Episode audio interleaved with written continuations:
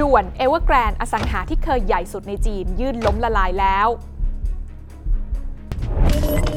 ขอต้อนรับเข้าสู่รายการลงทุนแมนจะเล่าให้ฟัง ข่าวใหญ่สำหรับวันนี้นะคะก็คือ Evergrande บริษัทอสังหารายใหญ่ของจีนค่ะ ได้มีการยื่นล้มละลายต่อศาลในสหรัฐอเมริกา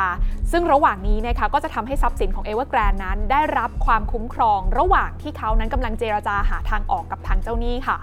เหตุผลของการยื่นล้มละลายในครั้งนี้นะคะ ก็เป็นเพราะว่า Evergrande นั้น มีหนี้สินมากถึง 12 ล้านล้านบาท ซึ่งตัวเลขนี้หลายคนอาจจะกำลังตั้งคำถามอยู่นะคะว่าแล้ว 12 ล้านล้านบาทเนี่ยมันเยอะขนาดไหน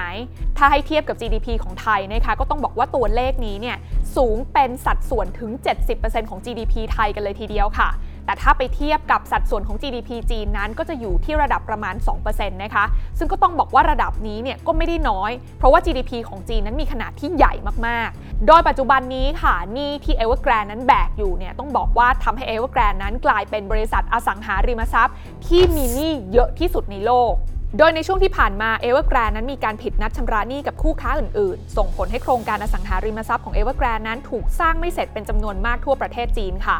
บวกกับในเดือนก่อนนะคะบริษัทนั้นได้รายงานว่าในช่วงระหว่างปี 2564 ถึง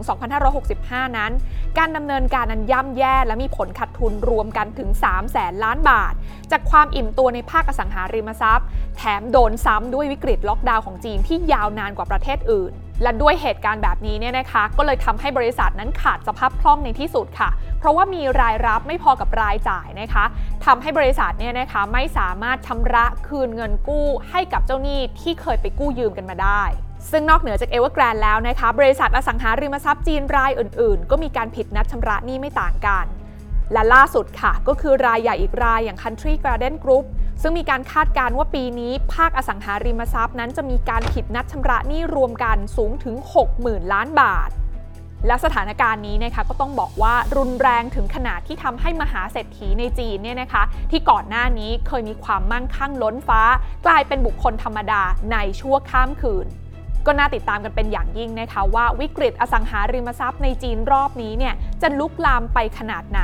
เพราะต้องบอกค่ะว่ากลุ่มธุรกิจอสังหาริมทรัพย์ในจีนณ ปัจจุบันนั้น คิดเป็นสัดส่วนถึง 1 ใน 3 ของ GDP ประเทศจีนกันเลยทีเดียว